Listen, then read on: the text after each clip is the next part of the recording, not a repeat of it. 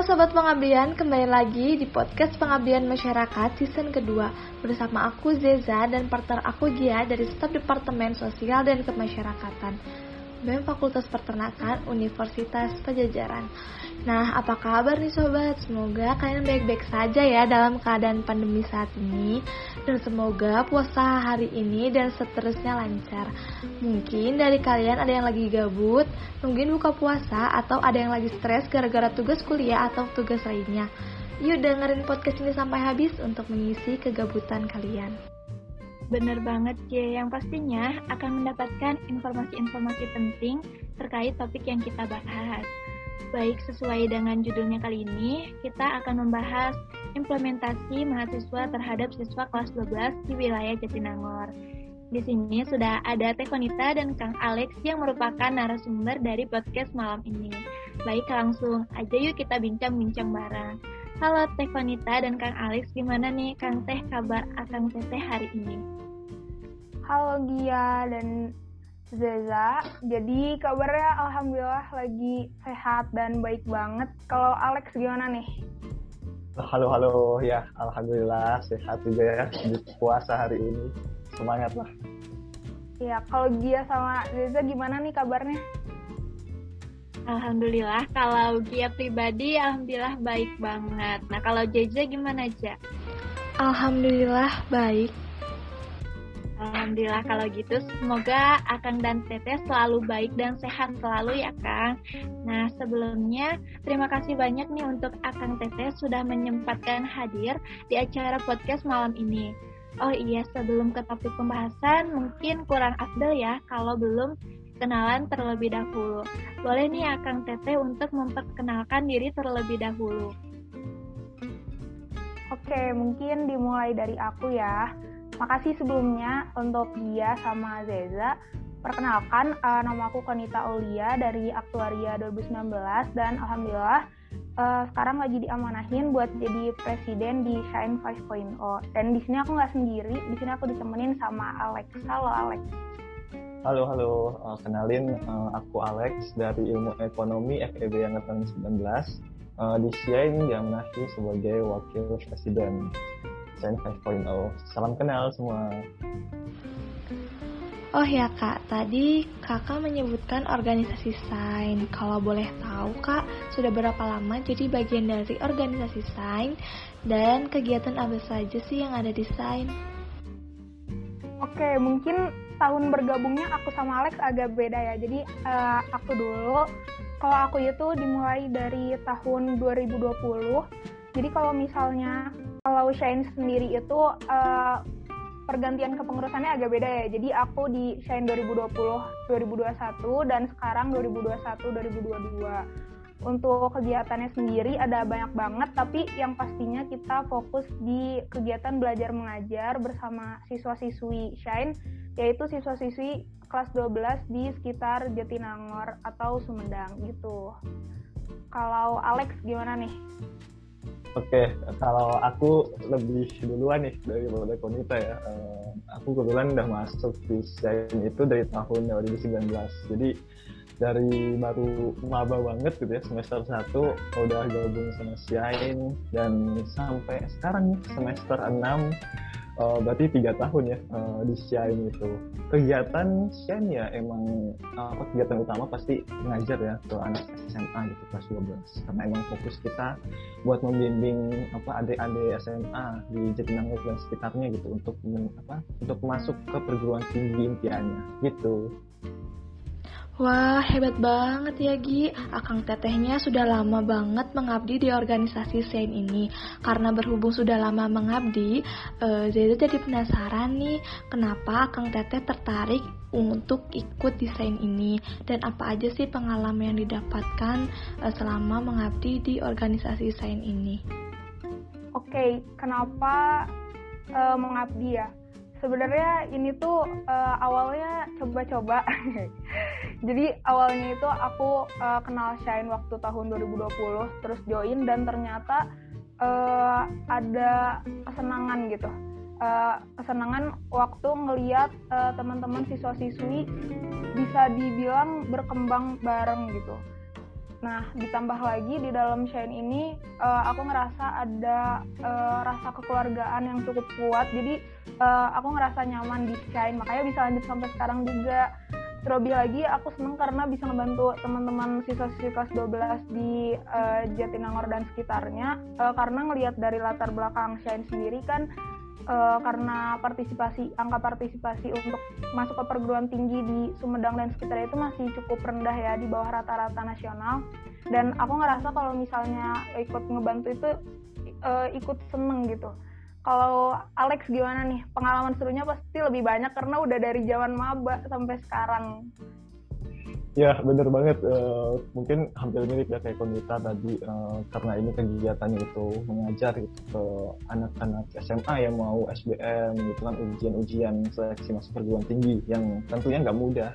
Dan kebetulan karena aku sendiri emang uh, suka gitu ya ngajar dan bisa menyalurkan sekalian gitu apa uh, passion mungkin ya uh, apa lebih sekalian disalurkan dan sekalian untuk membantu adik-adik gitu uh, yang sedang berjuang masuk ke perguruan tinggi. Karena kan gak gampang ya SBM apa ujian-ujian itu. Dan benar-benar apa sih uh, senang gitu ikut kegiatan di desain karena kita kita ngajar siswa-siswa itu yang dari awalnya nggak bisa jadi bisa gitu. Yang awalnya nggak ngerti jadi ngerti itu uh, seneng banget sih gitu Betul juga nih uh, apa yang dikatakan akan tetehnya dia pribadi sendiri juga uh, ngerasain ya impact hal yang sama gitu ketika mengabdi di kegiatan sen ini dan emang benar-benar kerasa banget gitu impactnya terhadap mahasiswa dan siswa kelas 12-nya.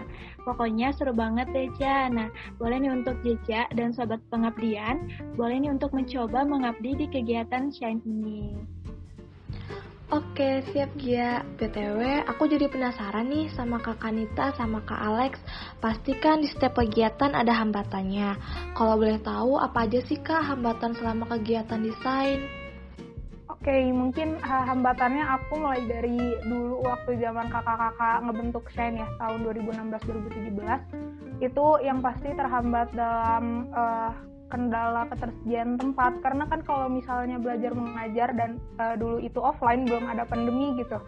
Jadi uh, pastinya kegiatan belajar mengajar itu butuh uh, space yang cukup untuk siswa dan gurunya dan yang nyaman juga kan.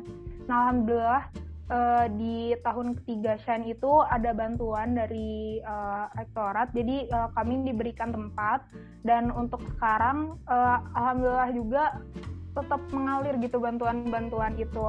Terus uh, dengan kendala-kendala yang ada juga apa ya karena ini niatnya baik gitu jadi uh, harus kembali ke niat awal lagi kenapa sih ada shine kenapa juga uh, shine ini dibuat gitu. Jadi kami tetap semangat buat ngebimbing siswa-siswi shine gak cuma dari akademik aja tapi lewat karakternya gitu sih. Kalau Alex gimana nih ngerasa ada kendala apa oh, mungkin uh, selain yang tadi udah sempat uh, Konita sebut ya, uh, selain itu mungkin dari partisipasi uh, mahasiswa sendiri gitu untuk ikut andil di kegiatan SEN emang mungkin masih belum karena mungkin belum or semua mahasiswa tahu ya sama SEN itu belum terkenal. Jadi emang partisipasi untuk ikut di apa uh, kegiatan di SEN masih kadang tuh masih apa sulit itu kalau misalkan uh, untuk uh, perubahan kepengurusan itu kadang agak cukup menantang gitu ya. Terus selain itu juga uh, kalau tadi mungkin dari segi pengurusnya, uh, sekarang ke segi targetnya gitu siswanya. Siswa pun juga sebenarnya kita uh, ada kendala gitu karena uh, untuk keperguruan tinggi kan belum semua orang satu apa ya satu visi gitu ya uh, menganggap pendidikan tinggi itu penting gitu. Nah uh, karena background masyarakat di daerah Sumedang eh, uh, Sumedang ya terutama uh, itu banyak masyarakat yang masih uh, pendidikannya itu belum mencapai perguruan tinggi gitu dan banyak yang bekerja mungkin bekerja di sektor informal gitu ya. Jadi uh, banyak masyarakat juga masih menganggap uh, pendidik perguruan uh, anaknya gitu ya untuk ke perguruan tinggi itu masih kayaknya oh kayaknya masih SMA juga udah cukup kok gitu buat bekerja. Jadi emang ini hambatan juga sih uh, karena kita siain nggak cuma pengen mengajar aja supaya siswa-siswi kita itu bisa mengerjakan soal-soal itu tapi kita juga pengen mengubah pola pikir masyarakat supaya uh, ke depannya uh, bisa memiliki pandangan bahwa memperoleh pendidikan yang tinggi itu uh, cukup penting gitu ya. Pertama sangat penting karena ya seperti Nelson Mandela bilang kan pendidikan itu senjata ampuh untuk berubah dunia gitu sih. Mungkin aku mau nambahin dikit juga dari yang uh, Alex bilang gitu. Kita ada quotes yang kayak kayaknya setiap tahun desain tuh terkenal banget gitu. Jadi ada ada quotes apa Alex coba? Lebih baik menyalakan lilin daripada mengutuk kegelapan. Iya benar banget. Kalau misalnya ngelihat suatu kegelapan atau hal yang gak semestinya, terus kita ngedumel aja nih masalahnya nggak akan beres gitu. Jadi walaupun pasti ada aja rintangannya yang tadi kata aku bilang, yang tadi kata Alex bilang, atau uh, rintangan-rintangan lain yang belum kesebut gitu kesulitannya, kami coba ngelangkah sedikit demi sedikit untuk nyalain lilin kecil api di Indonesia gitu. Wah, Masya Allah. Tapi setiap hambatan pasti selalu ada jalan keluarnya. Betul nggak, Ja? Betul banget, Kia. Nah, buat sobat pengabdian, jangan pernah pantang menyerah karena ada hadis yang mengatakan sebaik-baiknya manusia adalah manusia yang dapat bermanfaat bagi orang lain. Wih, keren banget nih. Terima kasih banyak ya Teh Konita dan Kang Alex sudah meluangkan waktunya dan membagi pengalamannya. Sudah sehat dan sukses selalu ya untuk Kang Alex dan Teh Konita.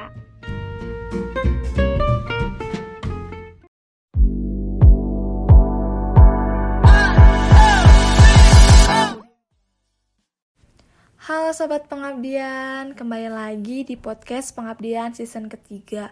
Di sini kita sudah ada kedatangan tamu dari Arah Pemuda.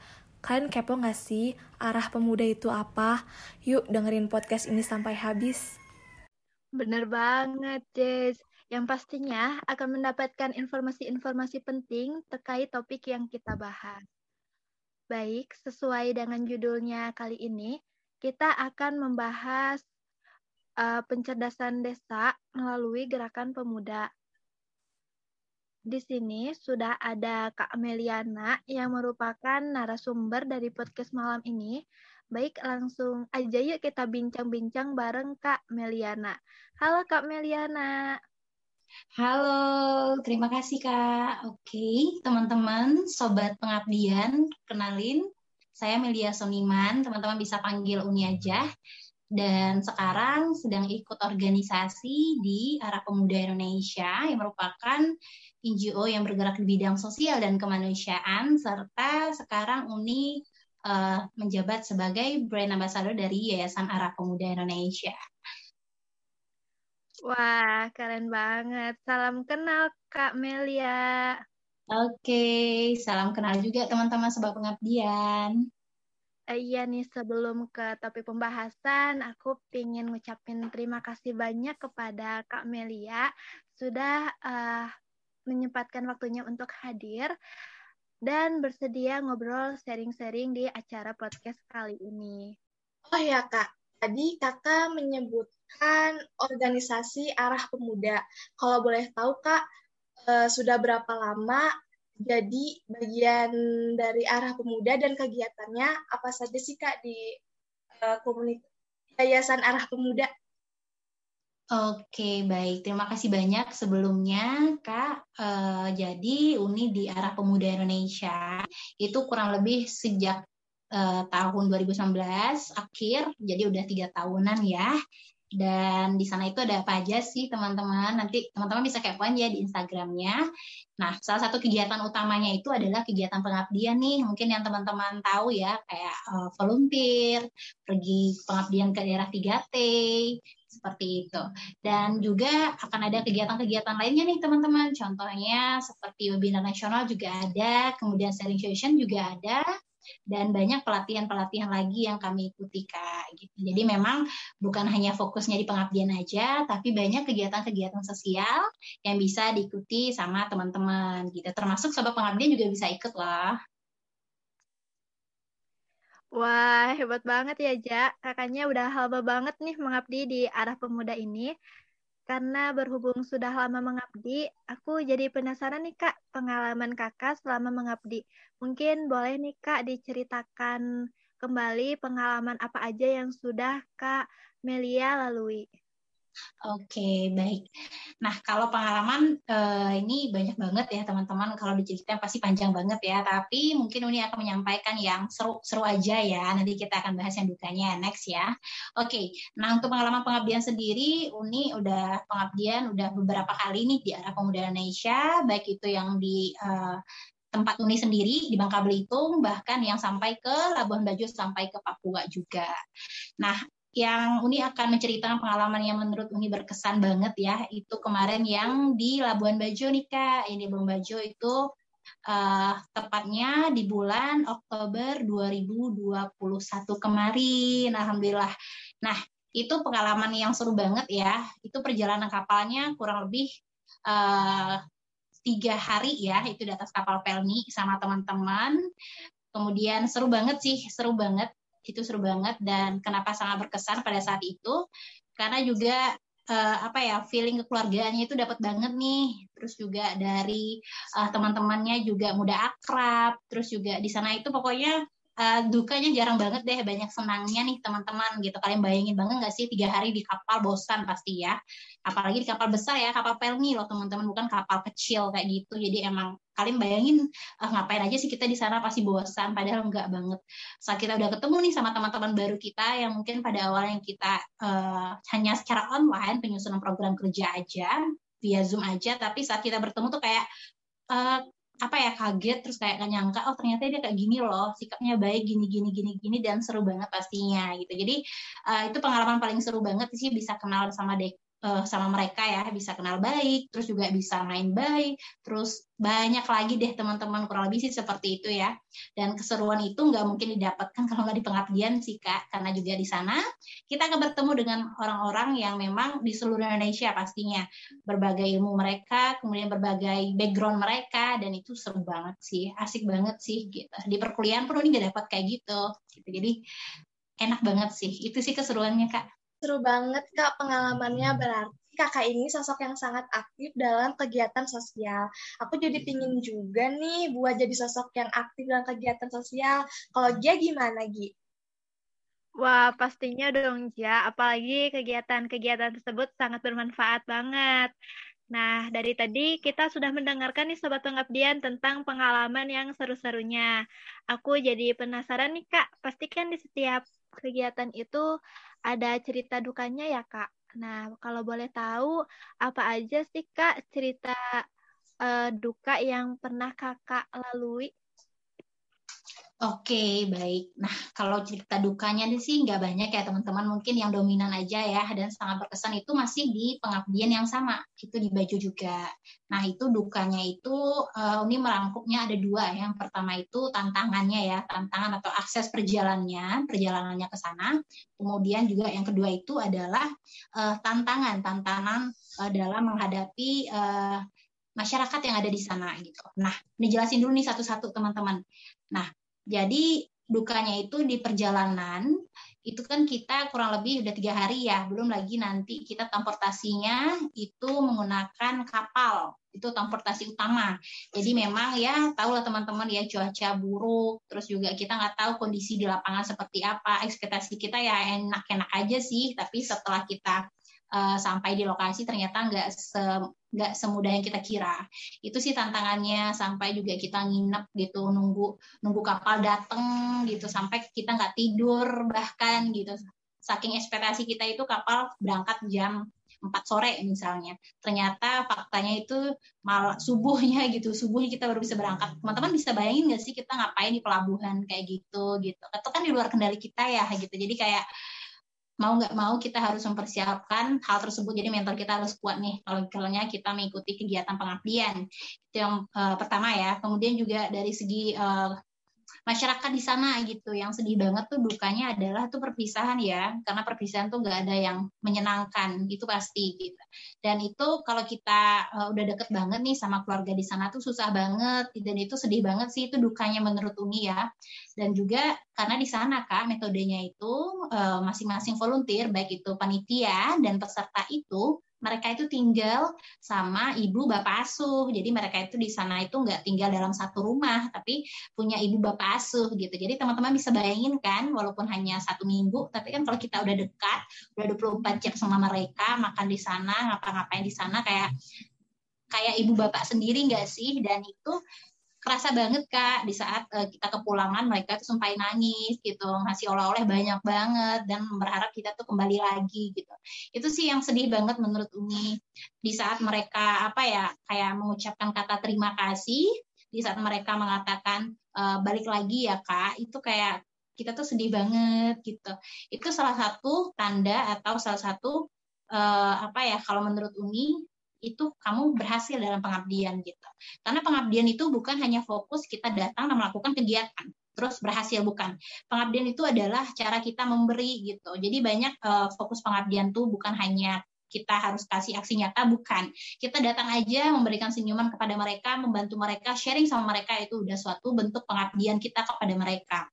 Dan itu yang kita lakukan di sana. Jadi jangan fokus saja ke program nih kak. Jadi kita harus fokus juga ke masyarakatnya. Dan itu terasa banget sih saat kepulangan. Dan itu sih sedih banget ya kak. Sampai saat ini masih berhubungan baik gitu. Walaupun di sana sinyalnya agak susah ya tapi via telepon bisa gitu.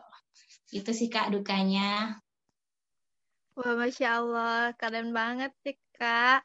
Oh iya, Kak, kalau boleh tahu kan tadi udah uh, dengar nih cerita duka-dukanya dia, jadi penasaran juga uh, untuk target pencerdasan ini, uh, Kakak ini targetnya ke siapa aja, Kak? Apakah ke masyarakat ataukah ada siswa-siswa kelas tertentu yang menjadi target uh, dari pencerdasan ini? Oke, kalau untuk target dalam kegiatan pengabdian itu secara umum semuanya Kak. Jadi bukan hanya masyarakatnya aja, dewasa aja, tapi dari anak-anak itu sudah kita targetkan gitu Kak. Jadi dari anak-anak, remaja, dewasa gitu itu sudah semuanya itu kita targetkan gitu.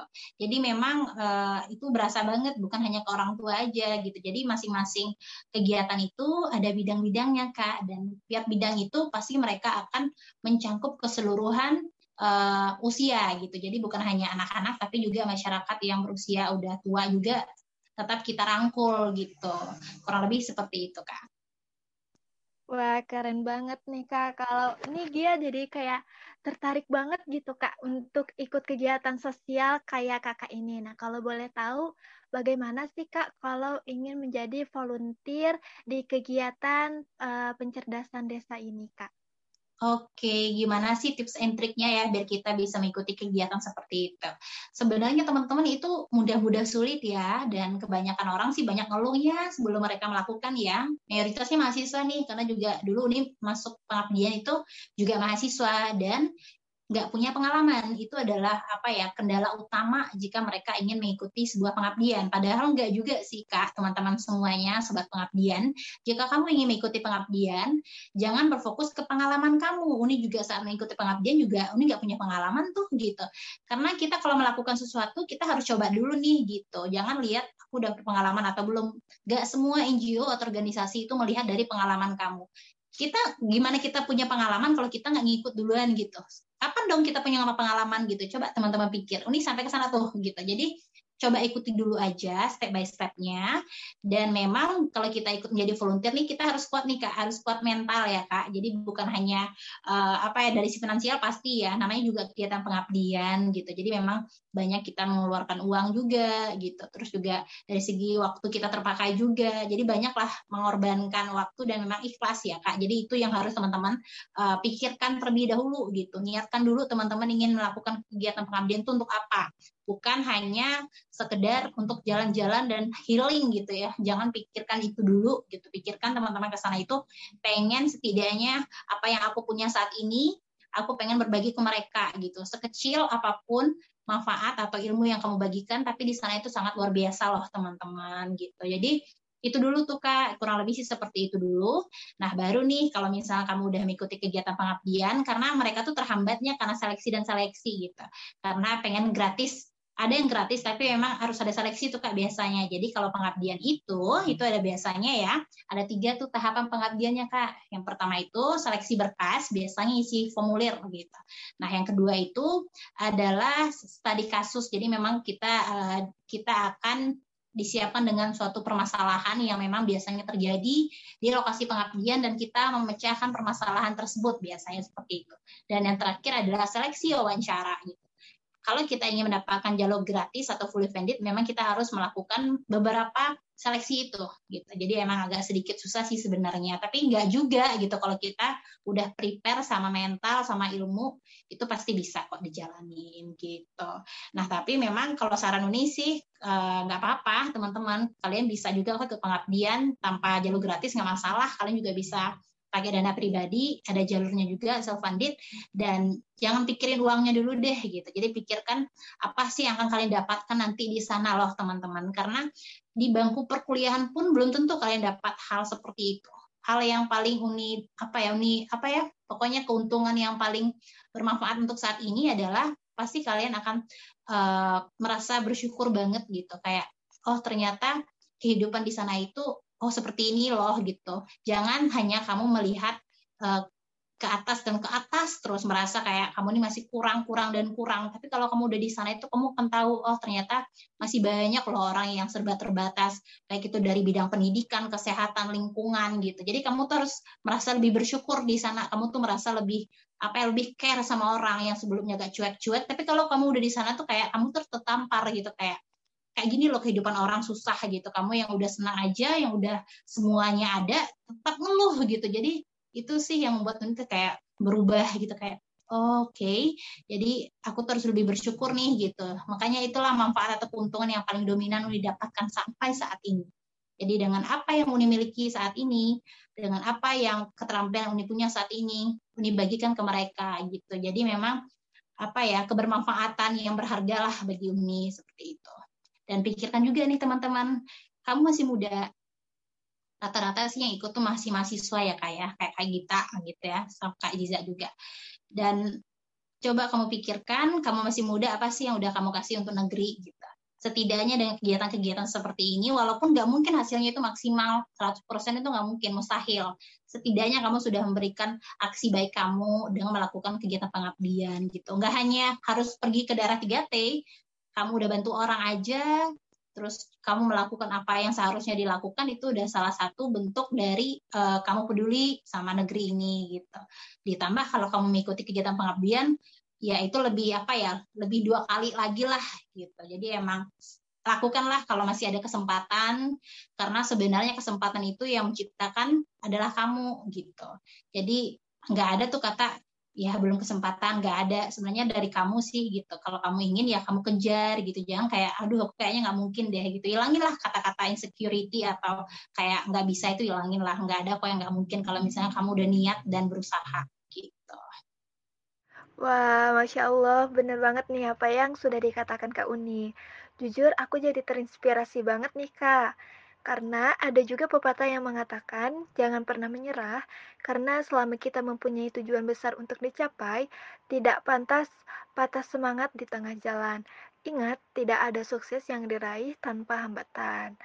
Wah, Alhamdulillah, terima kasih banyak sekali lagi kepada Kak Uni sudah meluangkan waktunya dan membagi pengalamannya. Sukses selalu ya Kak Uni. Oke, sama-sama teman-teman sobat pengabdian. Semoga dengan podcast kali ini uh, bisa ya selain dari Kak Gia dan Kak Deza juga bisa menginspirasi teman-teman yang lainnya. Amin.